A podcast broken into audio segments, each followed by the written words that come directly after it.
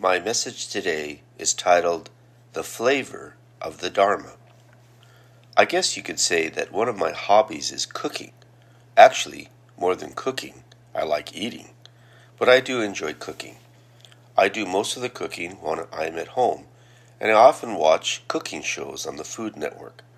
One of my favorite shows is Chopped, which is a cooking competition between chefs who have to use often strange ingredients from a basket and make an appetizer, main dish, and a dessert, all in a limited amount of time. Over the years, I've done various fundraiser dinners at the Orange County Buddhist Church and also recently at the Jodo Shinshu Center. It is a joy to cook for a group of people and to have them enjoy the dishes. There are numerous metaphors with cooking, food, and Buddhism, believe it or not. The word for taste or flavor in Japanese is the word aji.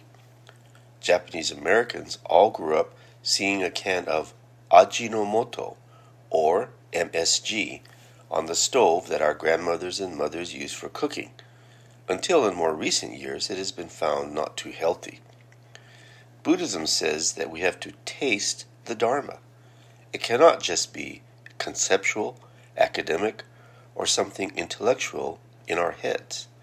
The teachings have to be tasted or experienced in our lives. Dr. Nobuo Haneda often uses the example of dried squid or beef jerky. Something like dried squid or beef jerky has to be chewed on for a while to soften it and to get the flavor out of it. Buddhism, too, must be chewed on in order for us to gain the deepest meaning from it. This means that we have to think about it, contemplate on it, reflect on it, and through our life experience, be able to taste and experience it. We should not be discouraged when we learn a teaching in Buddhism that might be difficult. We just need to listen more, to reflect on it, even ask questions about it, and in that manner we chew on it and come to understand it or taste it in time. Just like food gives us the nutrition necessary to sustain our life, so too the Dharma, the teachings, give us spiritual nutrition, which is just as important as our physical nutrition in food. If we do not have spiritual nutrition in our life, it leads to all kinds of spiritual health problems.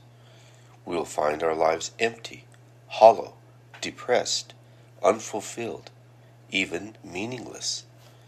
Many people might think that they don't need such spiritual sustenance in their lives. Who needs religion, they might say. But I would argue that spiritual sustenance is just as important as the food and nutrition we take into our life.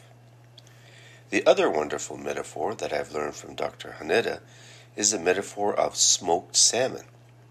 Attending a temple and listening to the Dharma is to be permeated by the Dharma, like salmon that is placed in a smoker. The salmon does not try to transform itself, but is smoked by its environment. We try to change ourselves, but we are basically powerless to change ourselves. I don't even have the willpower to lose 10 pounds, much less change my personality or character, even if I tried. However, if we come to listen to the Dharma, the Dharma is what transforms us. Listening to the Dharma transforms us. Shigaraki sensei used to use the metaphor of the snake that sheds its skin from time to time. By listening to the Dharma, we discard the skin or shell of our old self, and something new emerges. This is like the metaphor of the smoked salmon.